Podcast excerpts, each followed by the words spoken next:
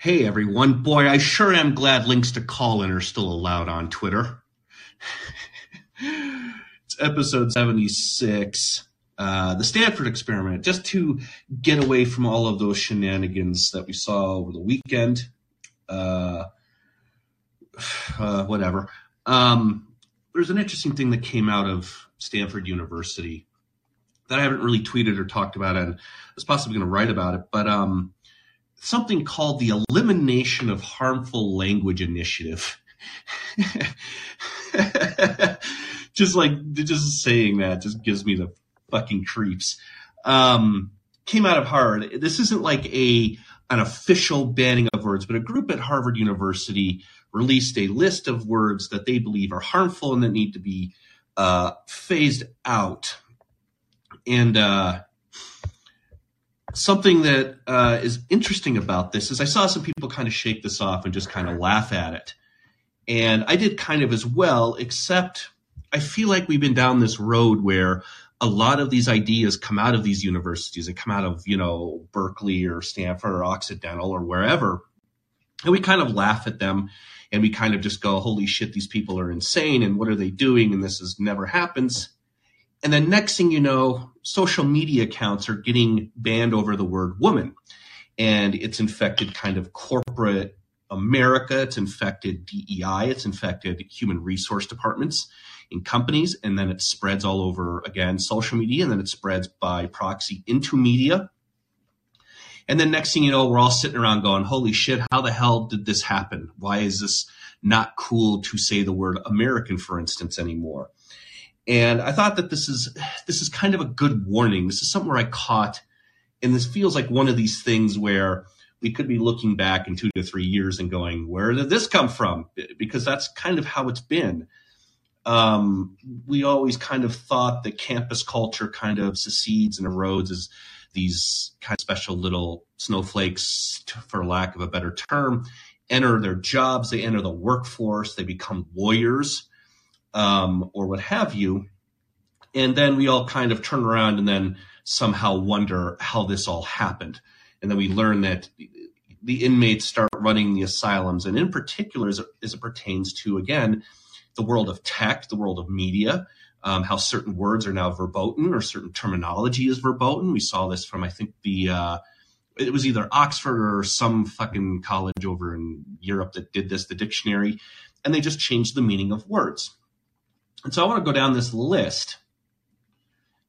and it is funny, but it's also I'm kind of doing this to just raise, you know, your spidey senses a little bit because again, two to three years, who knows? Uh, I'm going to kind of just for the sake of because this is a listening experiment.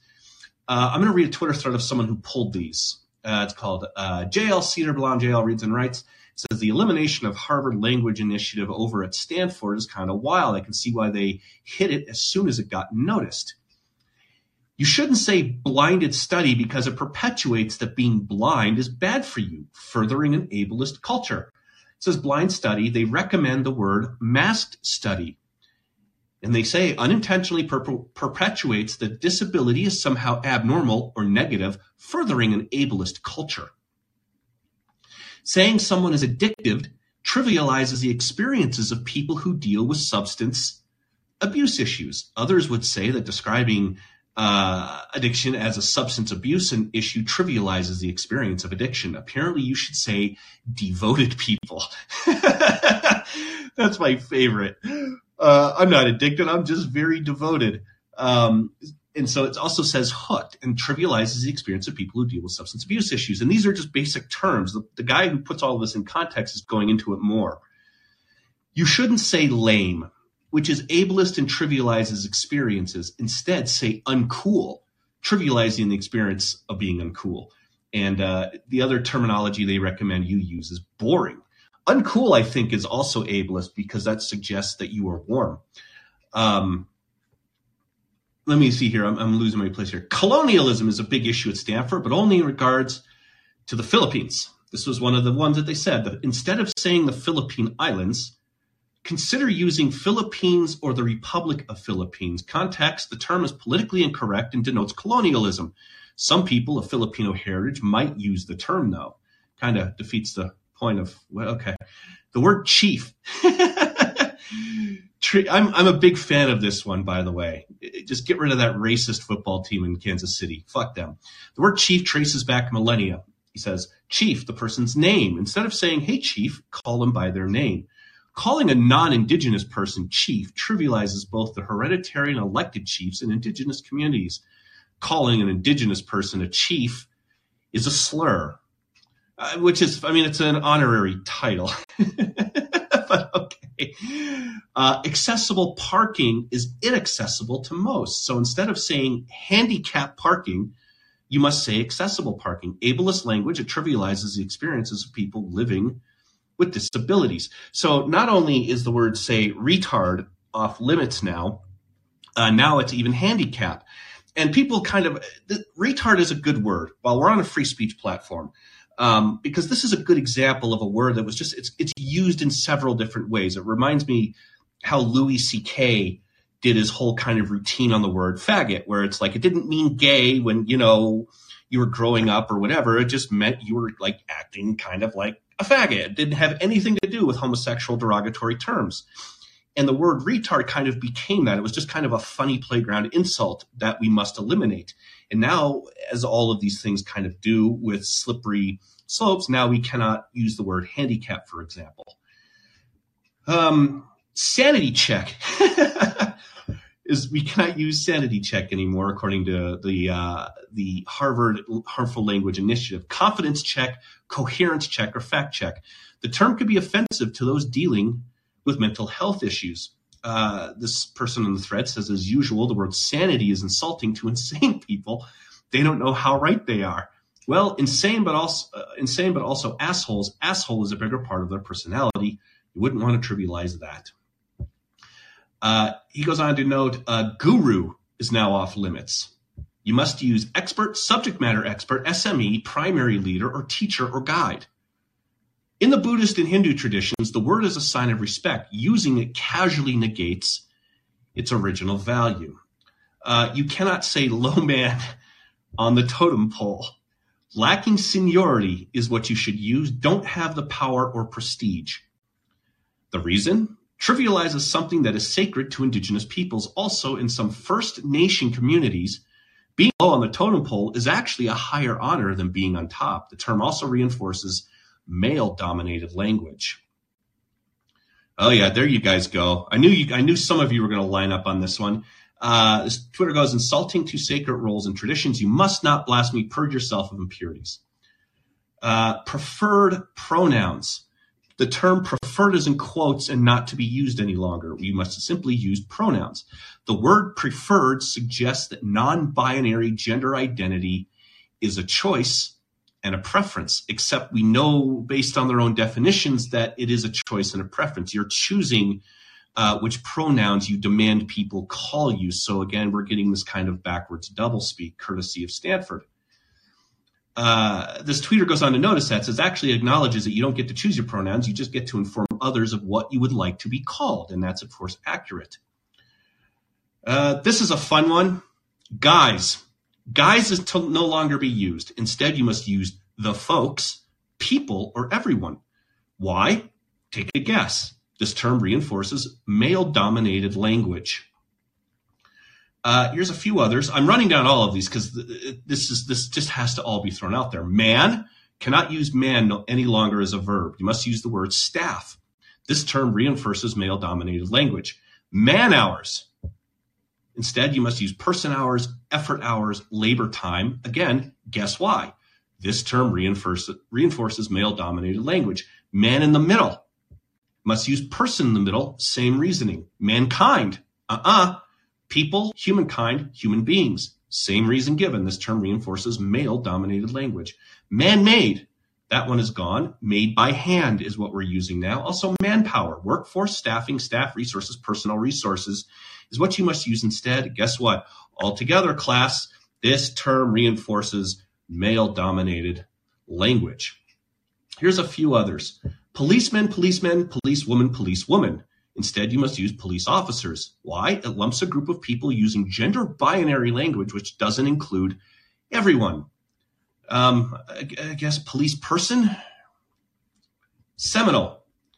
Leading or groundbreaking is what you must use instead. Why? The term reinforces male dominated language.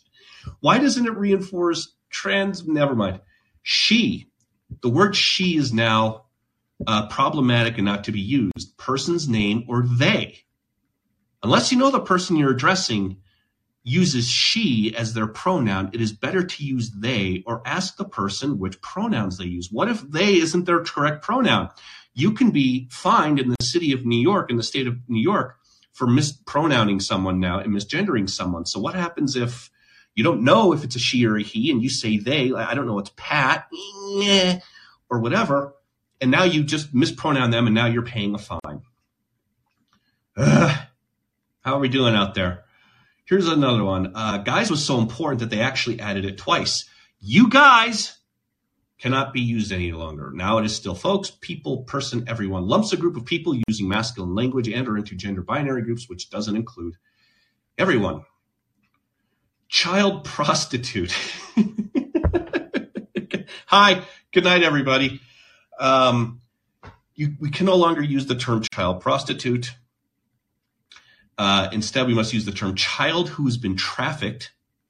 Using person first language helps to not define people by just one of their characteristics. Excuse me. Uh, where, where are we here? Hispanic. We can no longer use Hispanic. They recommend Latinx, of course, or use the country of origin. Although widely used to describe people from Spanish speaking countries, outside of Spain, its roots lie in Spain's colonization of South American countries. Instead of referring to someone as a Hispanic because of their name or appearance, ask them how they identify themselves first. So we've seen kind of massive voter shifts of Hispanic communities move away from this. They've said that this is basically a white progressive, a white elitist term that was kind of made up to describe them. And here you have Stanford, certainly known for their white progressive elitism, reinforcing this term. Karen. Uh oh. Karen is now off limits. Instead, you must now use the term demanding or entitled white woman. This one I think I'm okay with. I don't I think that this is unfair to people named Karen. Just so we're just so we're on terms. This is the only one I agree with. It says this term is used to ridicule or demean a certain group of people based on their behaviors. But what I find funny is that they demand that you use their race and gender identity instead. Uh, here we go. Black mark, black sheep, blackballed, black box, blacklist, blacklisted are all now uh, off limits. Black mark is something that is held against one, of course. What do we think why? Assigns a negative connotations to the color black, racializing the term. Uh, the same ref- definition is given to others. For black sheep, they uh, demand you use outcast. Blackballed means banned or denied. Black box uh, an actual thing that we use in airplanes is now hidden, the mystery box, the opaque box, or the flight recorder. Blacklist and blacklisted uh, must be deny list or disallowed. And of course, assigns negative connotations to the color black, which racializes the term. Brown bag, that one's out. Instead, now it must be lunch and learn or tech talk historically associated with the brown paper bag test that certain black sororities and fraternities used to judge skin color. Those who used skin color was darker than the brown bag were not allowed to join. And then beating a dead horse. Lastly, refusing to let something go. This expression normalizes violence against animals. Uh, and on and on. Uh, killing it and killed it. These these are these are bad now. Instead, you must say you're doing a great job. You did a great job. Doing a good job should not be equated with death. The term could also be triggering if someone close to the recipient was actually killed. Uh, hold down the fort. Uh oh. Instead, they want cover the roll because this phrase stems from settlers and soldiers resisting savages when on the warpath. That's in quotes, by the way. Prostitute, that one's off limits. We're now going to debase, un- unnecessarily correlates corrupt or unworthy purposes with sex work. Straight, the word straight is now gone. Instead, we must use heterosexual, this term that implies that anyone who is not heterosexual is bent or not, quote unquote, normal. No can do. This one is gone. Instead, you must now use I can't do it, originated from stereotypes that mocked non native English speakers. Those are the majority of them. Those are kind of the uh, some of the fun ones here. The other one is uh, crazy or insane. Instead, you must use surprisingly or wild. Why? Ableist language that trivializes the experience of people living with mental health conditions. And so we laugh at a lot of this stuff, and you know, uh, we it's funny in its term and it's funny in its present course. But as we've seen, as they've tried to kind of uh, kind of put their own spin of evolution onto language, such as dictionaries and stuff like that, we see how what goes from being kind of funny and what goes from being laughable, which is you know things that you're walking around college campuses apparently not supposed to say a word. Um, this very quickly uh, becomes reality. It becomes reality in our workforces. It becomes reality in our daily interactions. It becomes reality, most importantly, on what this podcast deals with, which is our media. And our media can include song lyrics. It can include films. It can include uh, network usage. It can include usage in print or publishing or online. And so we see just how quickly these things can kind of get out of hand. And that was kind of the point of why I wanted to go down some of these very kind of inoffensive style terms. Pardon me, that's my watch um, and so just something that was put out there and something that caught my eye and something now that it's caught your eye now that you uh, had, had the uh, misadventure of joining this call in tonight, uh, just a short few days before Christmas. Um, we'll go for about an hour. Uh, nothing too serious, uh, as I know it is the holidays and uh, everyone's still kind of wrecked or happy or depressed or whatever, however you do feel in the holidays. Or we'll go for as long as that we have callers. Uh, I see that I have uh, about four back there. So feel free to join on your thoughts on the Stanford experiment. Is uh, yes, it's kind of a nod to something, but it is called the Elimination of Harmful Language Initiative at Stanford. And again, these are like a, a, body of recommendations that have been passed down through this university. And this is the kind of thing that will just get picked up through, through other universities. And anyone who decides to not abide by them will, of course, be name and shamed and doxxed and all of that fun stuff. Um, there's obviously a few other things happening in the news. Like I said, over I don't know how much we still want to talk about this, but there was a shenanigans with Elon Musk and Twitter over the weekend. Um, as I stated from my spectator piece, it feels like he's making things up as he goes, and that seems to actually be factually true. Um, obviously, I know there's the omnibus spending package uh, that's getting rammed through uh, Congress at the last minute that obviously no one is happy with. Um, so I'm sure many of you might have thoughts on that. And of course, we have Vladimir Zelensky is currently, as we speak, giving a uh, address to Congress. Um, as I've noted, my, my position on Ukraine and, and, Zelensky and stuff like that is fairly consistent. Um, I'm anti-Russian aggression. I think Russia needs to be defeated here because this has no good outcome. Um, we see a kind of unusual, unwilling stubbornness on Ukraine's part to help kind of broker a deal in all of this.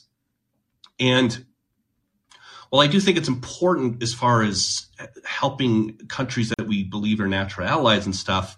I do not think this piecemeal, here's another 45 billion every three and a half weeks is going to go over with the American people very much longer. Uh, it doesn't really matter what I personally believe on this topic. It's just what I see happening, what I feel is happening, where it's it's just another congressional package is signed every three years, 23 years, 45 and I don't foresee this, you know, being sustainable. We need to have a very clear cut goal in all of this. As I've also said, you don't see a lot of uh, Ukraine stuff specifically on my personal social media feed, and it has nothing to do with being anti or for it. As I've stated, uh, I just don't believe anything that I see coming out of our media. Um, we, as we've learned through the Twitter file drops, Twitter is a very powerful propaganda tool, as is as is all of social media. And there's forces that use this for both good and bad, uh, except I, I don't believe in promoting any of it. Um, the same goes for kind of the protests in Iran. I just, I have very serious skepticism about what is real, even if I want it to be real. Um, and that includes photographs, includes videos, it includes tweets, it includes anything. Um, and that's just kind of how I've been jaded and uh, turned into a cynic as far as media goes. Uh, I just don't believe anything my government my media is telling me when it comes to some of these human rights causes. And it's also why uh, I didn't do much retweeting of even the protests out of China, even though we can discuss them. So those are all things that are going on. And uh, so certainly if you have thoughts on any of that stuff as well, we can go ahead and take those. Uh, as again, just usually the ground rules, just uh, please mute your microphone if you're in the queue but not speaking. Uh, just makes it easier for me to help kind of concentrate and listen as well as it makes a more pleasant published recording. And then also just be aware that there might be people behind you. Of course, if we have fewer people, we can go on longer or what have you. So with that, I've kind of laid a topic with your thoughts on this stuff or anything else. Uh, I'm not going to kick you out uh, should you have thoughts on anything else, but uh, we'll just kind of kick this going off. Bruce, um, I'm glad we have Bruce, David, William, and Joseph. These are all inoffensive words as it is yet. So go ahead, Bruce. Hi, good evening. Merry Christmas, everyone. Uh, Christmas. Um, yeah, uh, he did it. He did the he did the did uh, religious you know I, Christian I white nationalism term. I do. That's the holiday we celebrate in our house. So Merry Christmas, everyone. Um, so about language, uh, I, I, I don't have any particular thoughts under the other than I think the Stanford thing is is pretty ridiculous, and you know it, it it is what it is, right? I I wonder how much of it is just people like that had access to the levers there said, hey, let's troll everyone with this, or if they really believe their own um, you know jargon or whatever. But what I do want to say is that uh, so I'm a, um, an engineer, uh, work with mostly men and all that. My when I met my wife, uh, she is an early childhood special education teacher who worked in battered women's shelters back in Oregon um, when she was in college and after college and that. And so there was uh, there was definitely some language that that I had to change. I, I could no longer refer to the uh, undershirt as a wife beater uh, it, it, became the official term, the A shirt. And I was perfectly fine. I'm like, yeah, I know, never really thought of it that way. And that's just what everybody called that type of garment. Uh, because that's what you saw in cops and whatever other shows and, and all that. That's what they were always wearing. Uh, and then like, yeah, about like using, um, you know, calling someone a retard or, or anything like, like that, all that language was just done. And I, you know, I'm very happy to make that change for her, right, and not use those words in front of her that that she made it very clear were were offensive and and she didn't like. Uh, so I, I think certainly situationally, if you've got a group of friends in college or whatever, and you know maybe they're from different parts of the country or different countries altogether, and that and they let you know, hey, you know, I don't like it when you use this term, or I'd prefer to be called by the, or whatever. I, I think every person who has any you know reasonable amount of uh, uh, politeness or kindness or whatever is going to modify their language happily to accommodate the people that are close to them, um, particularly if it's a significant other. Uh, I just I really dislike the I, I feel like it's like the first few pages of 1984 where these are the words you will use. And if you don't use those words, then you know you're going to be in trouble with the thought police and I, I, I, don't know maybe not enough people have read 1984 or maybe they don't care but that's that's I, actually I, mean what you're saying is kind of the reverse of what the point of what 1984 is is stating is words have a very cl- clean definition already. We've used them for you know hundreds of years through again through the english language through classic english language and of course stemming from latin and all of this stuff. So the point of 1984 was actually more along the points of what Stanford is is doing here, and I, I get the idea about being polite, um, but there comes a there also has to come a point when there is a reality to what words mean, and and so if you don't push, if you, I don't want to say push back, but if you don't highlight this kind of, of things, suddenly we go from, like you said, trolling uh, at Stanford University to a Supreme Court justice not wanting to say what the definition of a human female biological woman is, and that ultimately right, right. is. The- yeah, I, I agree. I agree that words words have meanings, and when people try to flippantly change that without you know broad societal acceptance of that change, uh, you know, uh, yeah, uh, there's definitely words that that fall out of use, uh, right? Queer used to mean something totally different than it does today. Uh, we're going through some of the like Charles Dickens classics with my kids and, and, things like that, and reading those, and I like you know I'll pause and say, you know, this word used to be used much more commonly in different ways, and and you know things like that. Uh, so yeah, it, it definitely does does go through a change, but yeah, like the the dictionary, Oxford, whatever, de, like changing the definition without societal acceptance of that natural evolution, I, I think is is just is right out. Um, do you think changing the definition, for example, man and woman, is something that is a natural societal change? No. Or is that something it, being put upon us by a socialized group, or you can argue even by a, a, liberalized media, or even in entertainment? You can even you can even argue like Disney. So, and, and that's and this is this to me is a kind of a perfect example. One of the other usages that, and uh, I'm just going to interrupt you real fast, was the the term American. This was one of the this was the one that caught kind of the, the the political right, and this isn't kind of my biggest one, but this is this is a way of kind of devaluing what it means to be a citizen of a country, and it says. Uh, instead of using American, consider using U.S. citizen. Now, this is not the most offensive thing to me, but this is the one that's going to get a lot of attention. It says this term often refers to people from the United States only thereby insinuating that the U.S. is the most important country in the Americas, even though uh, the Americas is made up of 42 countries. I would argue that America is the most important country out of those 42 countries. Oh, and then I would challenge these people to suggest why or why not would you think that America is not actually the most important country out of the all of the Americas? And so that's not the one that you know i think journalistically if you're writing you're writing us citizen or us voter or whatever but this is kind of a point of where they're trying to kind of devalue what it means to be a national citizen of, of this country right. and so that's kind of what i say is when do you think like the terminology of say a man or a woman is that something that is happening organically or is that something that's being put upon us in say oh, the way of again Supreme Court justices can't answer the question. If it's hundred percent, there was there was a time you know just shortly a couple months ago where if I genderize a man or a woman on Twitter, my account gets banned, and so that's kind of I get how words some words fall out of usage and things like that, and that's to me that that's kind of the that what you're describing is the natural evolution of things but it, there's also a pressure coming and, and kind of the whole point of this exercise is to show that this is where the pressure is coming from and here's why it's coming and before you know it things like you and i are talking about it suddenly some of those things are forcefully verboten okay? And i'm not i'm not someone who runs around the house yelling retard okay? That's not my point but the point is to suggest how how do things become offensive over time? Do they become naturally offensive or do they become offensive by someone going don't say that you know sorry sorry to kind of interrupt but that was just that was the one the american one was the big one that got yeah i, I guess where i took a where i took uh, exception to American is uh, so I, am a, I'm a veteran, was in the Air Force for five and a half years, and part of what we had to learn was our the code of conduct, right?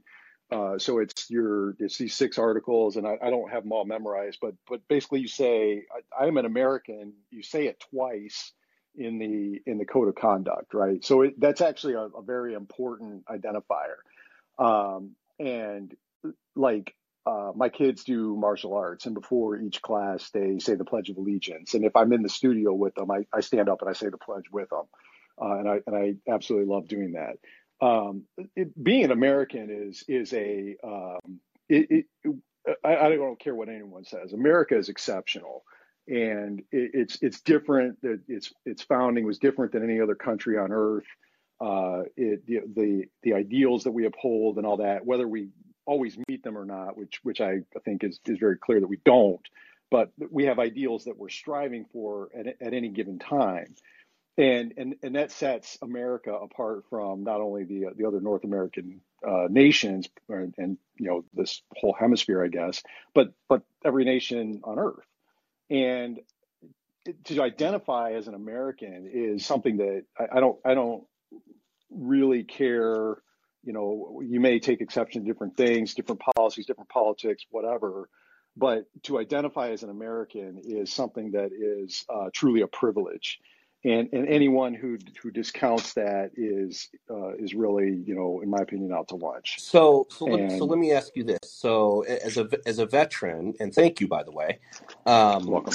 Where you say you you have to, there's the code of conduct, and you say you don't have memorized, but it's kind of the oath, whatever, like that. But we've also seen how this stuff can kind of find its way into things such as the military and it can it, and suddenly you know and so my point is I, I think you get what i'm getting at is is that something that then we change? And if we don't change it we're intolerant and it's insensitive because america is a colonial a colonialist capitalist uh, imperial nation. And so I, I guess that that's kind of the warning is we've seen how these things can be forcefully changed. So as a veteran what happens if that is something that's changed for something that is kind of so close to you Yeah, I, I don't know. Uh, so I, I don't have a, a solid answer. You kind of put me on the spot on that. I things that that's what i changed in the do and that's why i'm good at what i do i'm not i'm not That's that's i'm not That's trying great. to So embarrass you or anything things i'm just i'm i'm, definitely I'm, changed. I'm go ahead I went. I came into the uh, the service uh, under uh, Bill Clinton. Don't ask, don't tell. Uh, you know, k- kind of changing the uh, the policy on homosexuals serving in the military, and you know nobody cared, right? There, were. I had a I had a lesbian airman that was my admin at one point. There there were gay men that I knew, and everybody knew, right, who they were, and and and it was no big deal as long as you were mission focused. It didn't. Uh, you know, if, if you were concerned getting the job done and, and that nobody cared. And I, I just, I, I- so I, that was long before uh, there was, you know, the open homosexual policy and now transgender. And, and I, I honestly, I don't know. I'm not close enough to it to know exactly what that's like. I real know real this, fast i think you hit on an important yeah, point which is nobody cares as long as the the mission is affected and i think that this is a point that a lot of people myself included kind of stick by which is you're right if you're if you're gay if you're straight if you're trans if whatever uh, it, it shouldn't really matter as long as your goal and your mission and your standards of say physical standards or mental acuity is up to snuff. But that's what we're seeing. We're not we're seeing kind of a shift in the military where standards are lowered for diversity or equity or for genderism or anything like that. And so i just i want to make that point that i think that that's a very good point you're making which is sure. if if if anyone can do the mission based on the standards that are set to where not everybody gets fucking killed during it i don't think anybody cares who's on Right. that mission And, and the um mission is to break things and kill people. And and and that's where I think a lot of uh, a, a lot of the policy of the services and, and Department of Defense in general has has kind of gone askew. I know the the Marine i I just want to point that. out you used the Uh, word kill that's bad but go ahead well, that's that's what that's what the armed services do. They, they drop bombs, blow things up, and and kill it, people. That we that's need why to we you're need to start saying put to sleep no, I'll just stick to kill. Um, and and like the Marine Corps was criticized, uh, you know, what they I, I can't remember what was it uh, during Pride Month or whatever that they had the rainbow bullets on the uh, Full Metal Jacket looking helmet um, and, and and all that. And I just like I, I I don't think that's the right approach to you know, you know yeah I, I think you know diversity is important that that that any can serve, any can come in, and if they want to serve their country, if they want to be you know there, uh, you know fighting for freedom, uh, you know promoting the the the, the freedoms that we should be pr- promulgating throughout the world and all that then I, yeah, I don't care. I, I really don't. But you need to be there, and you need to understand that the purpose of the of the armed services is to break things and kill people, or do things in direct support of completing that mission.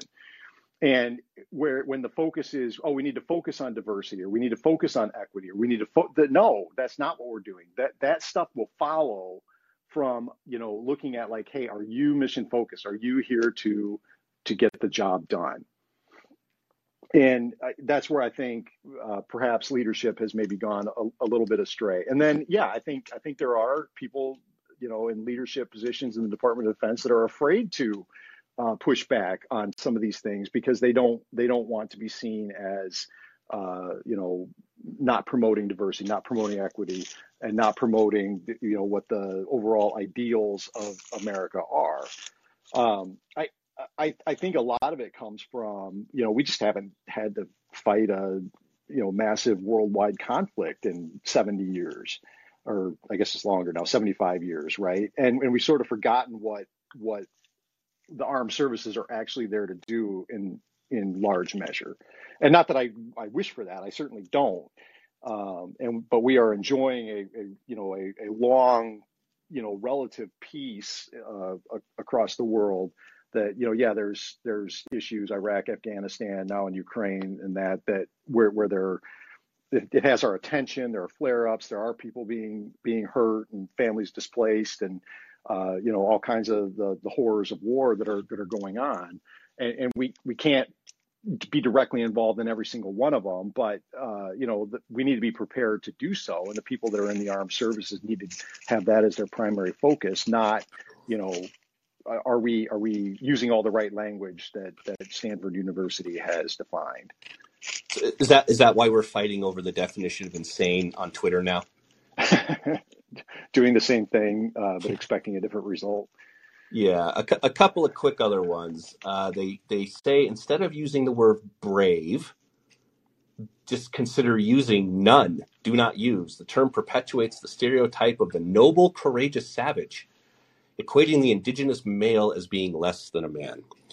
Um, so I, I, I'm not completely out of sync with you on just basic rule number one, which is one that everyone should follow, and it's it's it should be your guiding principle, which is don't be a dick. Okay. Yeah.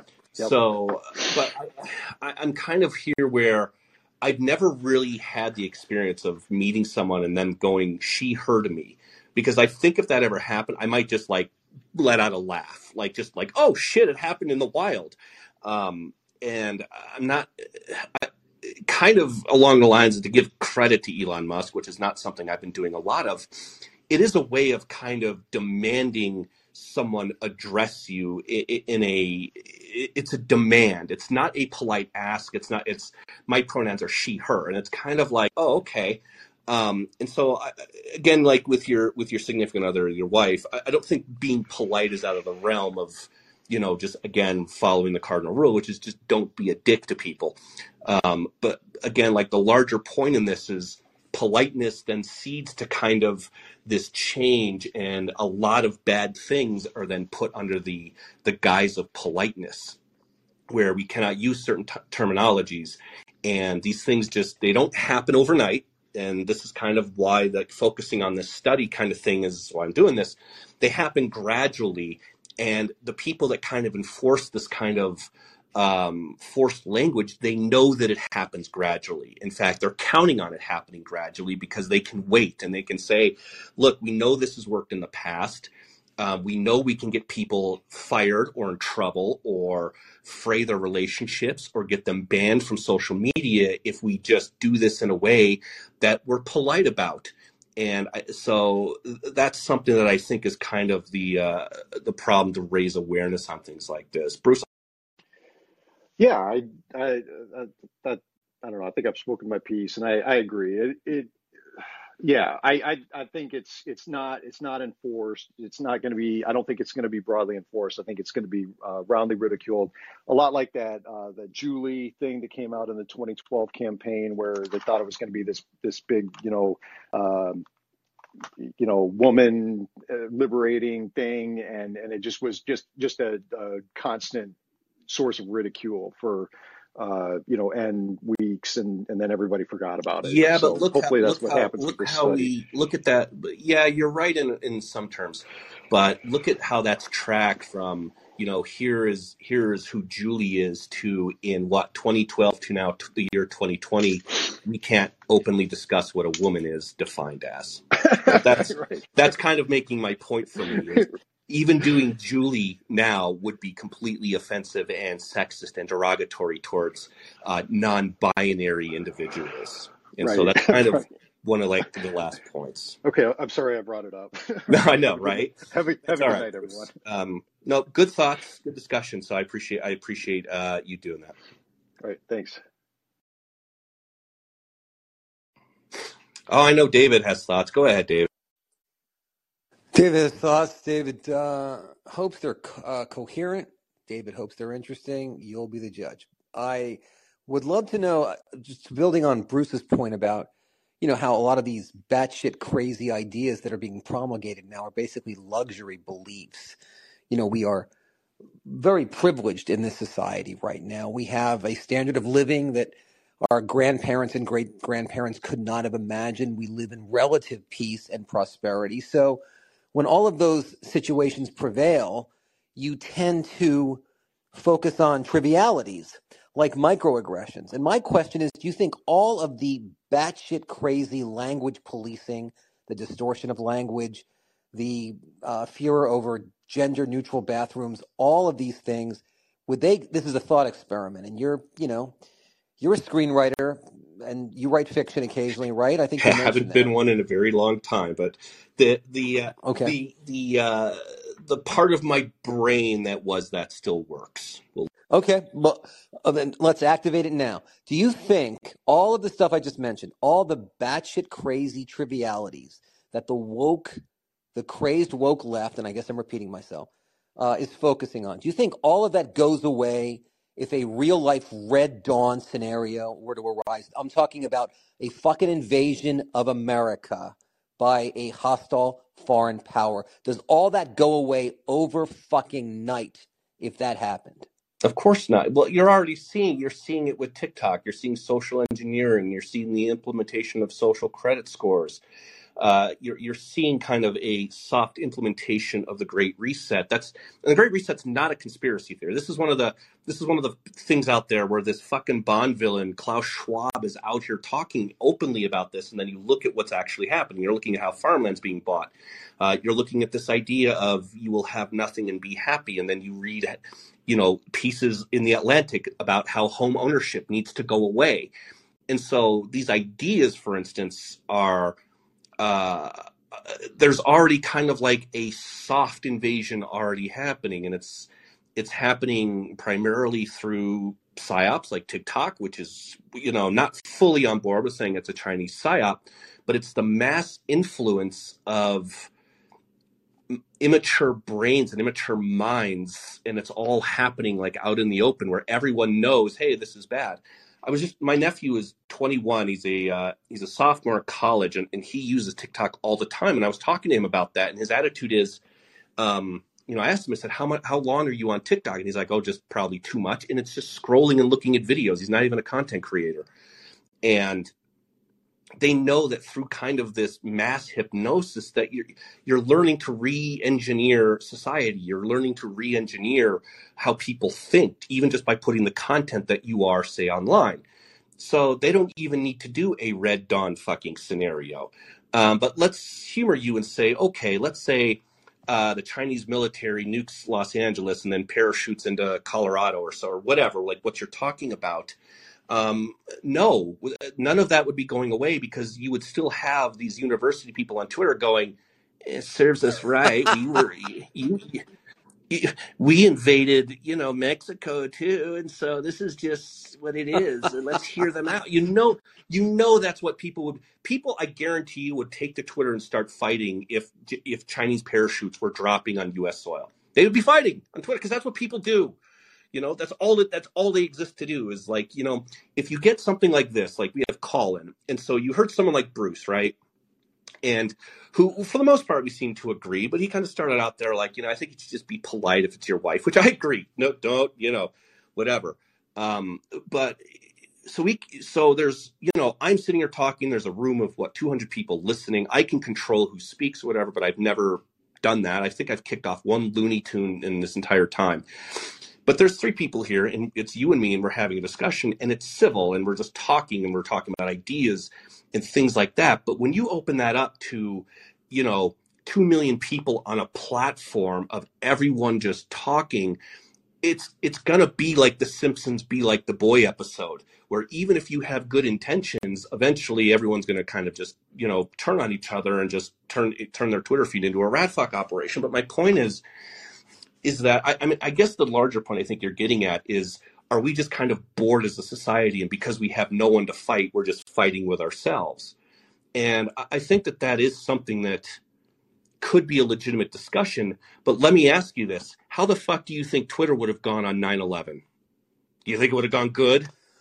No it wouldn't have gone very good it, because that's kind of like what we see and that, that's that's 9/11 is a perfect example that people talk about saying oh god that was the worst day that you know we've experienced in my lifetime as a country and holy fuck thank god we didn't have Twitter for it because you'd have you'd have people screaming go kill all the muslims you'd have you know the new republic going i know we kind of deserve this You'd have Salon hot taking it. You'd have all of this shit just going on. And so I would like to think that everyone who's listening to this, I don't think a single person would, other than the lifetime news feeds that people on the ground like New York or DC would be doing, I don't think there's a single person that's either on social media now, Twitter, Facebook, or listening here that thinks that that would have been a good thing to have on 9 11. Because whatever national unity we had lasted for three weeks. And then the second that George Bush said, we're going to go and find the people who did this, you had them going, oh shit, here he's going on his Muslim warpath and you had that. That was a real thing. We people think about this national unity we had around 9-11 that lasted about three months when you get down to it. And then we invaded afghanistan. And now you have people today even on the political right saying well we shouldn't have invaded afghanistan because now you look at what happened. You have joe biden who just went complete retard and pulled out of afghanistan uh, and now girls can't go to school there and so no, there's not there's not any event that would happen that would like pull us together, especially in the online world, uh, because the online world is something that doesn't really exist. Most people don't see a person behind the avatar. I fully admit to being that person. When I engage with someone on Twitter, and sometimes if I'm hostile, aggressive, no, I don't care about you. I don't care about your family. I don't care about your kids. It doesn't mean that I attack them, but there's this idea that you know I'm supposed to care about you know huge chungus ass 69 2020s, you know, personal life. And I just don't. And so I also understand that the internet is a very dark, harsh, cruel place to be because I grew up on it. I'm basically, you know, Twitter's bane. I was, you know, I grew up in the darkness while you just simply adopted the trolling. And so to answer your question, no, I I do think there's a legitimate point to be made in the sense of, you know, do we not have a united cause? I agree with that. And so therefore we kind of turn to arguing about what the word you guys means or the terminology of you guys means and like that. But that's also an ideology and political side that thrives off that, that they're just like, hey, we know we control academia. We know that we control aspects of media and entertainment. So we know that, as Bruce suggested, we can put out this trollish list, but we know that every dumb fucking student body on Stanford's campus is probably going to abide by it because they know what happens if they don't where what, they use the term, hey guys, come on, you know, did you not just see the language initiative we did? We, we shouldn't be using guys. And it's like, well, there goes your fucking night having pizza and beer. And so they they count on that. They count on kind of naming and shaming anyone who does this to create a struggle session. And that's great if it dies on campus like we always thought it would, but we've learned that it doesn't. And then it eventually translates into, say, social media bans for misgendering or whatever, like we're seeing in the Twitter files. So there's there's a couple of legitimate arguments you're making, but no, I, I don't. if like if a country just started airdropping into our states, you know that there's going to be some academic elite out there going, "Well, we did it to them," so. Eh. And that would that all the all that would take is for everyone to just start fighting on Twitter while like China's invading our Uh, that no, you. I mean, that's again, as you always do. You make a good, you make a good argument. I, I do tend to think though that you know when uh, threats become less abstract, less uh, intangible, and more just real, like a Great Depression, like God for fucking bit a nuclear war, something very physical, then the abstractions tend to fall by the wayside. Then all the woke shit, which basically posits that all the things we know to be true instinctively uh, we have to claim are false, and all the things we know are false instinctively, we have to claim are true, like what is a woman, and you know, you can have a dick and uh, also menstruate. I mean, all this crazy stuff we're asked to sort of pay lip service to. All of those abstractions, I think, melt away when the threat becomes like in the Great Depression, when it's all about feeding yourself and your family. When the threats become physical, I think people would, in general, have much, much less tolerant for the crazy abstractions that we're focusing on now. I mean, would you agree with that much at least?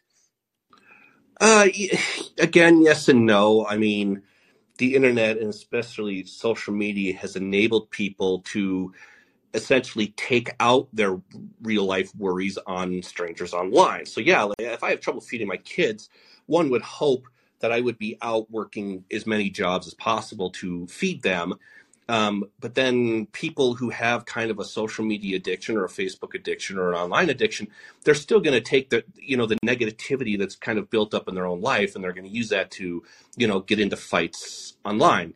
I'm not even talking about say political punditry or anything like that. I mean, look at your own personal Facebook feeds and look at your own family members, and look how your friends behave or how your acquaintances behave with each other in these in, in these circumstances um, and, certainly know someone who's not, you know certainly a guilty party and how that goes. But I mean, I primarily use my Facebook to just post my media links now. I don't even engage. The last time, and this is a good story. The last time that I got into a political argument on Facebook, and and for, and for those of you who you know whatever, I, I have what I don't know four 413,000 Twitter followers, like whatever. It's not that many, but that's what it says to give you an idea of the kind of person I am, I have 23 Facebook friends. I don't have a public me- I don't have a public media presence on Facebook, probably to my own financial detriment. And so it's generally a close knit circle of friends and family. Some that uh, I, I meet with personally, some that are long distance, some that are from high school. And I wrote a piece about uh, for Spectator Examiner. It was regarding something about Fauci, which I've done a lot of and uh, I wrote in the piece again how they they have discovered that the vaccine does not prevent infection, it does not prevent transmission. And someone who was close to me for a very very long time, who was a doctor and, was a frontline worker during COVID, gets me in my Facebook. Uh, first of all, they commented on. They said, "Hey, what did you mean here? What is this statement like? This is like conspiratorial." And so I linked the New York Times story that I sourced it from as well as the Washington Post. And I said, here's where I'm sourcing it from, wherever. I'm not making this up. This is an actual declared fact through the CDC, which is the vaccine can, it can, not always, it can prevent serious symptoms for, you know, the immunocompromised or people with pre-existing conditions or the elderly that we've learned. Uh, but it does not necessarily prevent infection or uh, transmission. And this person then got me in my uh, Facebook DMs just blowing up at me. And I simply told them, I don't argue on Facebook anymore. I don't argue politics on Facebook anymore uh, because I'm not paid to. And that's even in like, you know, if I want to avoid real life political conversations, which I don't always do, I, I am if I'm a guest. It's something, again, along the lines of don't be a dick. If I'm a guest at someone's home, and trust me, it happens more than you'd like to think. And political conversations strike up because people know what I do for a living. I simply say, I'm going to need you to put $200 on the table if you want me to answer that question. And it's facetious, but on the other hand, it's like, like it's kind of my job. So if, if I'm over here, I will engage in certain terms. But if you're asking, you know, uh, specifically about a, a, topic, unless it's something that I wrote, which happens, that's happened also. Where say, hey, I saw that you wrote da da da um, I just simply say, I'm going to need you to put $200 on the table, which is half of the going rate, by the way, but that's a good, you know, industry standard. So you, and I just say, I'm going to need you to put $200 on the table and then I'll be happy to engage with you on this. And so I just simply tell them, I don't, I don't argue with relatives. I don't argue with friends. I don't argue with acquaintances on Facebook anymore because simply I'm not paid to do it. And that's a good way to get out of it. But again, to your point is, you know, no. Again look at your own social interactions. And i realize not all of them are bad but especially social media is especially attuned to present our worst selves. And again it goes like louis ck even made a joke sort of like this where he talks about in a car. Forget like twitter or facebook. Look how you behave in a car you know where you're surrounded by this hunk of metal and aluminum and you're kind of protected and you know someone cuts you off and you're like i'm gonna fucking kill your children you know like you can like yell at the worst thing at this person. And that's kind of like what online and social media has become. And that goes all the way dating back to comment boards and Reddit and things like that. And then I would argue places like Twitter and Facebook have just brought it down to a more personal microcosmic level, which is basically said, you know, going back to what Bruce said, where you're basically, it, it allows you the space to kind of be this way towards people. And so eh, to answer your ultimate question, yeah, yeah, what, if like the what's the worst thing that could happen to stop people arguing online? Well, Twitter would Facebook need to go away. That would be it. And that's not going to happen. Twitter maybe uh, but social media in its terms is it's something we're stuck with forever and it's something that we're going to have to kind of learn to use to our benefit but as far as like could, could would there be some national emergency or global emergency that could happen to uh, bring us all together? Well, I mean, David, we just went through one of those. We just went through a year long, a real serious year long pandemic, which we're mostly out of. But for that year of 2020, from March until November of 2020, I mean, look look what came out of it. You had intelligence services monitoring American citizens over medical disinformation, and uh, you had social media users getting banned, and you had people saying "fuck you, I'm not taking the vaccine," and "yeah, fuck you, yes you are," and put on your mask. And no i'm not putting on the mask. And that's just who we are is and i would argue that that's how we should be not you know total assholes. But that was one of the things that we saw coming out of the pandemic which was there wasn't there wasn't the ability to have a robust debate about these ideas because you had the CDC, you know, basically directing Facebook and Twitter to get rid of anyone who went, well, can we just talk about the vaccine? And I'm vaccinated, by the way. But they were just like, can we just talk about this for a second? There's like, well, and no, you're gone. And that had a more detrimental effect than anything. Like, you know, people talk about Robert Malone or whatever. Um, I don't necessarily prescribe to everything the guy says, but that doesn't mean that he shouldn't be allowed to say it online. But they took such a hard line nose. Now we saw from, you know, we saw this article in the Washington Post about natural immunity works better than the vaccine. Yeah, we know we were talking about that, and yet that didn't fall under Fauci and Biden's OSHA mandate. They didn't. They didn't take natural immunity into effect at all. It was you must get vaccinated or you lose your job. And when you act that way, people just go, why the fuck you doing this? it's not very sciency. And so, yeah, when you say, what about if we had some huge global event like Red fucking Dawn? Well, we did. And look how we, look how fractured we came out of that, where you have family members being like, I don't want you near my kids because you're not vaccinated, you know? And that's just where we are as a society. And it's going to take longer to put back together than I think anyone is even um, all right, uh, man. Well, I owe you two hundred bucks. Uh, I hope. Uh, no, this is part of my you. job. No, this falls under. No, okay. no. I'm I'm talking about if I'm you know just in a social situation, right. it's a fun way to just kind of get out of it and be a smartass. Um, but uh, well, appreciate uh the interaction as always. Keep it up, and I'll talk to you down the road. Thanks, David. Good, good questions, by the way. Uh, we'll go William Joseph. We'll wrap up with John as we're already like pushing out. Sorry.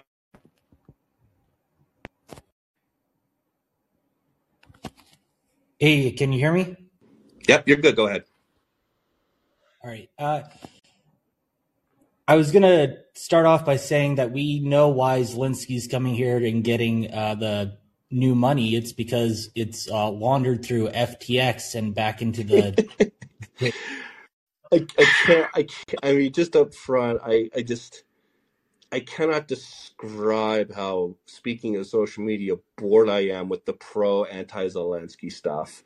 Um, I just I can't even engage in it. I, I have my own opinion on all of it, and uh, I see like the new right is just going full on something, and then you have uh, our regular traditional media saying what a historical visit like Churchill this is, and I'm just like, all of you just need to calm the fuck down.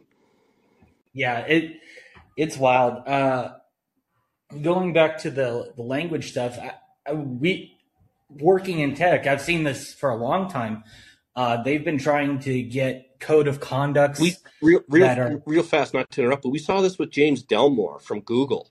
Like he talked about yes. this stuff what four or five years ago. Like there's guys in Silicon yeah. Valley who work in places where it's treated like college campus, where it's like they're I'm, I'm terrified to like speak to my trans coworker because I'm going to get fucking fired if I yeah, it, James Damore, and all he did was point out that men and women have different interests. Uh, but even before that, you had Donglegate. I don't know if you remember that, where two guys were making guy jokes behind a woman. She turned around, took a picture, and put it on Twitter, and all three of them got fired. Uh, those two, uh, the two guys first, and then the backlash against her got fired. And I, the the way I see it, it's mostly just um, kind of people that get off on forcing people to use language. It, it, yeah, it's power. Um, it's and it's, It's and they have a very unique way of understanding how they use this power. They're very good at it. Yeah, and I, I, most engineers I've talked to, like they don't really care. You, you know, you just create a set of tasks and they're going to do it because you know that's what the customer wants or that's what the boss wants. Um, but the real sinister thing is when a person comes out it, on uh, in open source and they say, "I don't really care what this person does." they'll they'll immediately get dogpiled by hundreds of people and and just tore up for not enforcing the social contract that the that things like the Stanford uh, language guide uh, try to enforce. And it's it's it's just a way for people to create a mob and then go after people that you know, signal that they're not really into it or don't know about it or anything like that. But we've seen it a, a whole bunch in tech over the last 10 years. Um, I think that that's a broader point that this stuff that is normally reserved for, say, political science debates or that field or journalism or media, it's it, especially tech, it's infected that area to the point of where it's like, why, why are you, we have to code algorithms to be sensitive to, you know, human pronoun usage or whatever. I know that that's I'm kind of stuttering a little bit. I'm a little distracted at a great tweet I'm about to put up, but um, it- it's tech in particular was kind of one of these industries. It's similar to kind of what Bruce said about the military, where it's kind of like here's your problem. It's mathematical, solve it, or come up with a solution to code it this way or whatever. And it became so infected with kind of this, you know, this genderized social justice. And it's really curious how that happened. And I think it has a lot to do, obviously, with what happens on social media, Facebook, because usually when people talk about tech now, they're talking about, you know, uh, they're talking about TikTok, they're talking about Twitter, they're talking about Facebook, they're talking about social media apps. But what's so interesting is like this was never a fucking problem on MySpace, for instance. So it's almost like, and this kind of goes back to why they kind of threw the hissy fit they did over Elon Musk, is to me, how I view that is they knew they had all of these institutions. They knew they pretty much control uh, academia, they control media, they control culture as far as music, movies, TV, streaming, whatever. They know they control the thoughts and journalism and whatever. And tech was that kind of latest thing that they needed. They just need to get their claws in because this is this is the latest industry. It's employing hundreds of thousands of people. And Musk came in and just ripped that away from them. And I think that that had a lot to do with uh, the reaction to it. And so, and of course, you can comment to that just being in that industry. Um, but it is interesting that it's such kind of a benign thing that just kind of deals with solving problems. Application technology mainly has to do with solving problems, whether it's a game on your phone or if it's a health app or or uh, you know Lyft or Grubhub, whatever. It's about how can we make things in society easier. And then, you know, now we're turning to Lyft drivers must use proper pronouns. well, I think most of it just comes from the San Francisco culture because, uh, like, all the thing in uh, FAANG being Facebook, Amazon, Apple, Netflix, Google, uh, all of those are in Palo Alto and, and around San Francisco. And so all the people that work there are going to be infected with that culture. And it's particularly the middle management and above that really try and drive it in the tech industry. Yeah, I think you're right on both of those. You're right about just the culture of where it comes from. And then also, you're right about how it's like middle management. We saw that at Mozilla with Brendan Eich, which to me was like patient zero in all of this shit. You know, and it was also so instructive. And this was what in 2014 that that happened, where. Brendan Eich comes into Mozilla. He's the he's the father of JavaScript, which is the main programming language we all use today. And he's an expert. He's a genius. He's just considered all of these things in his field and then someone went up and dug up his political donation to like the against the same sex marriage bill or something and okay. his workers had a revolt and instead of saying that's nice get back to fucking work they all abided to it and Brendan Eich quit and that to me was the first time like when you talk about middle management uh, punching above their weight they realized oh shit we can do this like we can bring this campus culture that we didn't think we could have and protest you know because we all we love is love bigots and things like that and even Brendan Eich was like, you know what, I, this isn't who I am. I'm not a political guy by nature. I make, you know, he made contributions to both sides, and uh, but then he was like, uh, I'll quit if you need me to, and they were like, yes, quit. And so he's like, all right, and it, everything of his expertise that these people could learn from him in their job capacity, okay, not you know their social science and their fucking feminist groups or whatever.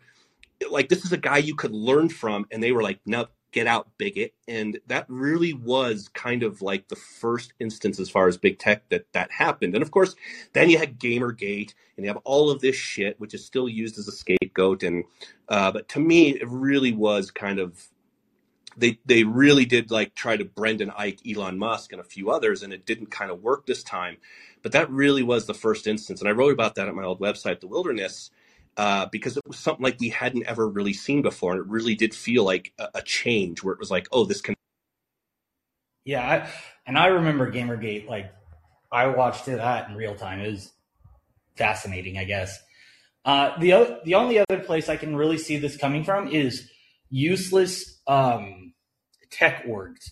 So uh, Node.js, which is a a uh, language or the engine for JavaScript development and npm uh, they have governing quote unquote governing orgs that no one pays attention to uh, and they have their meetings online and it's kind of fascinating to kind of go in them and just watch them spin them spin their wheels um, coming up with these code of conducts or and, and, not really doing anything of note because they're so bogged down in this um, agenda I guess is the best word, that they're they're just irrelevant and they're trying to create them create relevancy for themselves. Yeah, and that was another thing like, you know, we saw with Elon Musk and Twitter. It was kind of like, what is it what is it exactly that you do here? Oh, you don't code? What do you do? Oh, well, I'm the gender equity officer for the diversity and equity office, and I make sure that we have the appropriate amount of women. You're fired. and so that was also, I mean, part of it. And, and that's how I look at like Twitter now. I'm not convinced Twitter is going to survive, but if it dies, it's going to be because they couldn't fix what is technically wrong with it. And that, and to me, that'll be exactly why. So William, I'll give you. Yeah, I, I just want to say like, never give an inch when you're getting dogpiled. You, you will, all you'll be is a scalp to them and they don't care. And if you wait two or three days, they'll leave and find something new. Yeah, I mean, I've I've had my fair share. Obviously, I kind I guess the most I don't want to say famous, but the the Wonder Woman screening, uh, and I just kind of I'm also someone that leans into when this happens. The most recent one was when I wrote about Ukraine as the first social media war and I just got completely it was it was such an obvious anodyne take too. It was like this is the first war like we're actually seeing play out on social media, like between countries, like Ukraine is trolling Russia and Russia's there. and I just got dogpiled for people saying, What about Syria? And I, I was surprised at that one. And I don't get surprised. Usually, if I get a dog pile, I usually know like I'm going to deserve it. That one was shocking to me, but um obviously like with the wonder woman thing i just kind of leaned into it and i'm just like i'm just i just bought a movie ticket calm down you know but you you're right that generally i think companies are starting to learn that more which is you know yeah if you if your social media post or if something goes you know whatever just log off for a couple of days and come back and they'll be on to the next justine sacco or whatever um so i mean there's there's there's bound to be a backlash to this. I just don't know when it happens. And it's certainly not going to happen.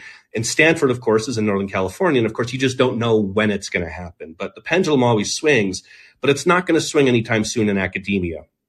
And if it doesn't swing, I mean, look at how, look at, look at how the hissy fit that SAS took over Florida. Florida University, not exactly, you know, social justice central, although you could argue most universities are.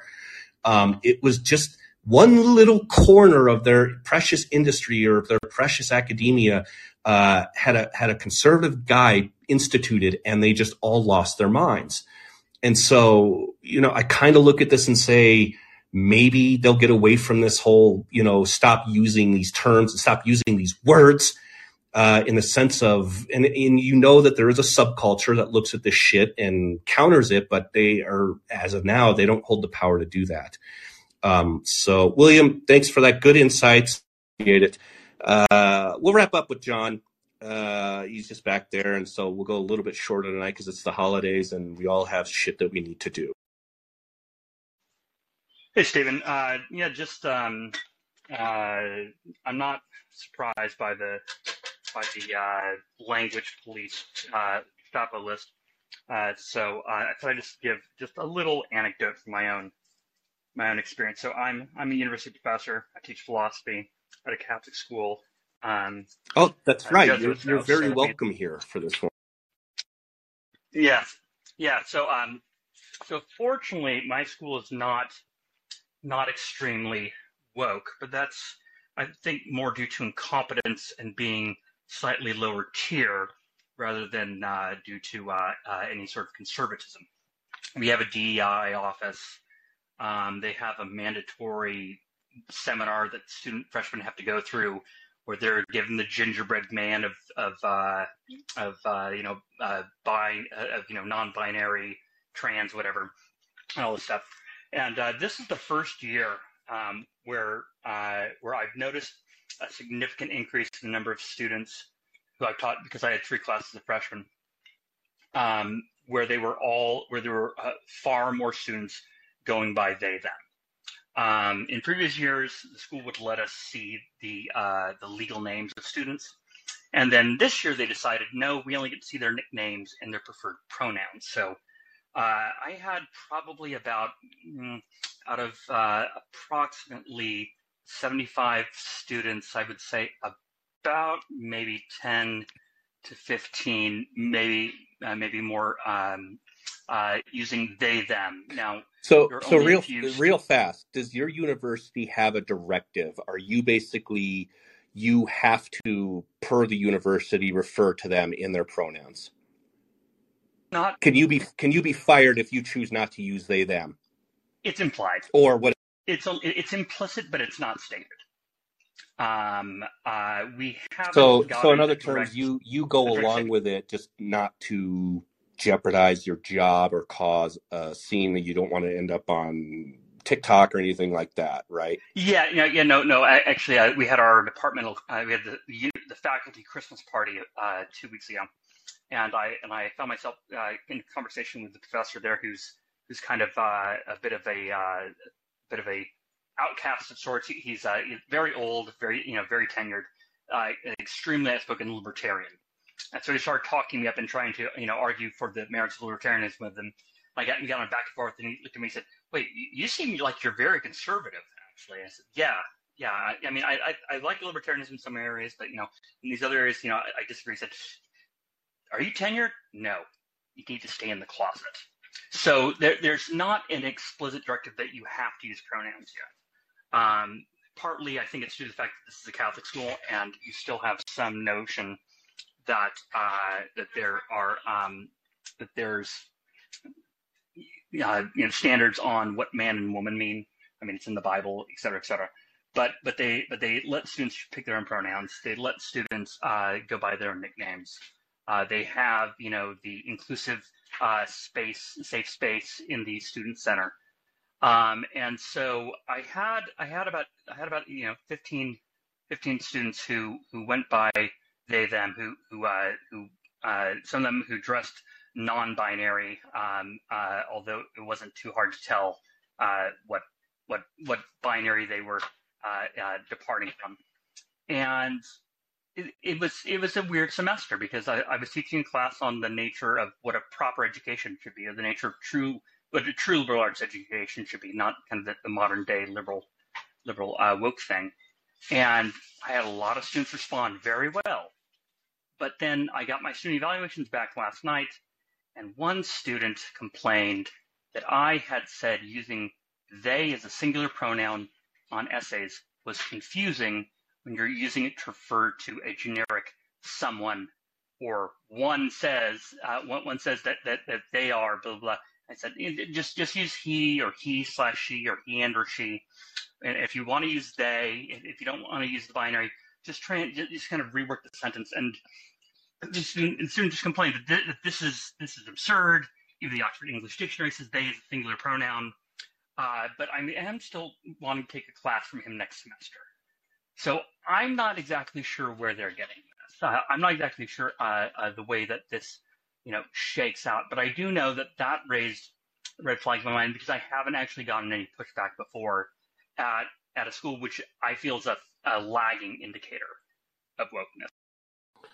Do you think, just based on your profession, do you see kind of like any undertones of this swinging back and just students not using pronouns, or do you think that this is something that is long term here to stay, that it's going to basically affect the language, our professions, or whatever here on out? Just your just your opinion on based on what I I think it depends entirely on how long this be, this, this remains as a fad among high school students. Um, since I was teaching nothing but freshmen, I don't think you can say that the university got, you know, the university liberal professors, you know, indoctrinated them, corrupted them, you know, brainwashed them unless the first week, you know, welcome, here, here's your, you know, Title IX, uh, Title IX consent seminar and, and, uh, thing on, you know, how we need to respect everyone and, and, and, uh, whatever led by DEI. Unless that, unless that, you know, did the trick, I think a lot of this is coming from what students are getting in high school and I mean both in in the classroom, but also as you were saying earlier on TikTok, on social media. Yeah, through their so, friends, their social circles, which has way has in, in a ton more influence than any curriculum or teacher could possibly have. Um, but yeah, I mean, circle of life, Simba. That's kind of where it goes back to, and um, I don't I don't know. I'm obviously I've made no secret of my desire to ban TikTok. It's not over pronouns. It's not anything of that. It's it's for exactly these kinds of reasons that we talked about. You have you have mass scale social engineering happening, and you have it happening at the behest of an, of a, an actual totalitarian authoritarian government. And they're just sitting there watching this, going, eh, "This is look at what we're doing." Um, and so, I mean, that, that's kind of my curious question: is if this, if how this pendulum swings backwards, and you kind of answered, which is like it has to happen at the high school level. Well, we see at the high school level what they're being taught now, and uh, maybe not so much on every single high school or anything like that. Um, but it is something where you see this kind of I don't know, indoctrination is such a strong word, but it's, I would say, if anything, it's suggestion.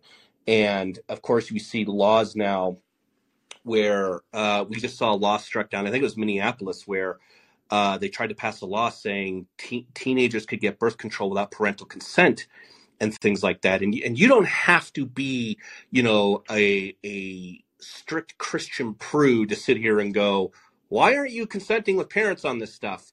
Uh, so you don't have to be like a culturally religious conservative to sit here and kind of go, hey, why do you want to like do top surgeries on kids? Like, what what is that?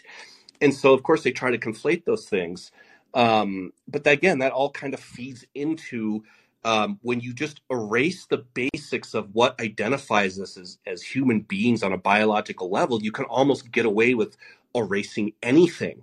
And that's kind of the whole larger point. And I'll give John the last word, but that's a whole larger point of this discussion is if if you can just get people to ignore basic scientific reality we've been following since you know uh, Leonardo da Vinci, um, then you can change anything. You can change uh, how people perceive things and just call it under the guise of gender, or then you can get rid of language that you just find problematic all in its own terms. And so that's, I mean, that's kind of the whole point of when I go back to when you have a Supreme Court justice who's just like, I don't know what a woman is. I'm a, I'm a, I'm a Supreme Court justice. I'm not, I'm a scholar and a lawyer. I'm not a biologist.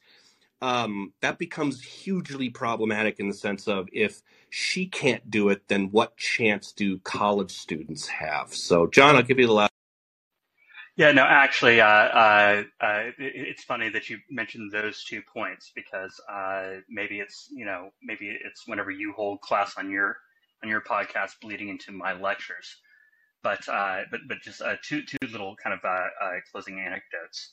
Um, first, we've been we, we, ended the semester by reading C.S. Lewis's ab- book Abol- The Abolition of Man, which is is very much against is you know invective against kind of uh, progressive technocracy um, and and the use of technology to try to exert uh, control over people. Um, and and one thing I brought up several times in class was the pernicious pernicious Chinese Chinese communist app TikTok. I told them you should not be using this app, and then on their final exams, when when, uh, when they were uh, answering this question, uh, explain Lewis's claim that that uh, our power over nature, our, our, our technology, really is just one group's power over another group that they where they use the technology against them. Multiple students brought up social media as a means by which people can be censored. So I think that the way to kind of break this is to kind of give a uh, kind of uh, yeah, peel back and, and, give a different perspective to, to these kids on on what's going on. And uh, so you know, uh, you know, you know, mentioning that in class and seeing students brings up because I didn't bring up social media censorship in any lectures, but these students made the connection on their own. So I, I think as a, as a conservative and a religious conservative uh, who, who, would oppose uh, the birth control to minors for multiple reasons, but you know, as it may, um, uh, that that the way out is not just hoping that this dies out. The way out is really just showing this for the empty facade that it is and giving some alternative here, not just not just uh, you know saying you know, you know pointing to biological realities, but also pointing out look these people are trying to control you. These people these people aren't just saying this just for just because they think that that uh, you know we should all be nice. They have a motivation for doing this, and if we can get that in the cultural sphere, then I think we have a chance of having this pass sooner rather than later. But anyway, great show as always, uh, uh and I will uh, look forward to the next. Uh, thanks, John. Um, yeah, I mean, great points. The interesting one, like John made, is the idea that um, censorship isn't being fed to them; that it's something they can just come up with on their own. And uh, yeah, that's a fun, scary proposition. I didn't need to end my night on, but um, great thoughts from everyone. A good, just short, quick episode. Uh, every everyone tonight had some great observations, and it was good to just not fucking talk about Elon Musk. Uh, it's uh, episode 76, Stanford experiment on the uh, elimination of harmful language initiative over at Stanford. Uh, I will be back on Patreon tomorrow, and I will be back on Patreon Friday. I know I said I was going to take Friday off, but I switched those days because I just got behind today. Um, if if you just joined from Twitter and not the podcast, as you know, I've been working on setting up a Substack, and uh, you've seen a few announcements lately. There's a few people that are joining, and uh, I'm just basically slow walking my way over it because I'm having to manage subscriptions and not losing subscriptions and adding subscriptions and formatting. As you guys know, I'm kind of big on that stuff. So I just want to make sure everything's kind of right. But you can, if you're not aware of that, you can sign up at uh, Miller versus Media on Substack. You should just be able to Google it, and uh, it's free for now. I'm not charging a subscription fee for now. I will be, um, but right now I'm just harvesting your emails for my own personal army and spam risk. So feel free to just do that. The more subbers that I have over there, the sooner I can get over there, migrate, and start expanding on some things other than just podcasts. I plan to do some post writing, some supplemental posts to go with each podcast. So a little bit more content. Uh, so feel free to do that as well. But I will be back on Patreon tomorrow, and um, I will try to be back here on Friday night post uh, Matt Christmas Eve madness, and it might just be kind of an open topic, uh, just bullshit around the fire kind of show. Uh, again, thanks to my callers tonight. Again, a lot of good thoughts from eh, from academia, from tech, from everywhere. Uh, from military and everything. So all of just good thoughts that from people that have experience with this stuff or whatever, or just again abide by rule number one, which is don't be a dick. Uh, episode 76, Stanford Experiment. Thanks again to callers. Thanks to my audience. I will see you back here on Patreon tomorrow. Uh, if you choose to not get in our Patreon,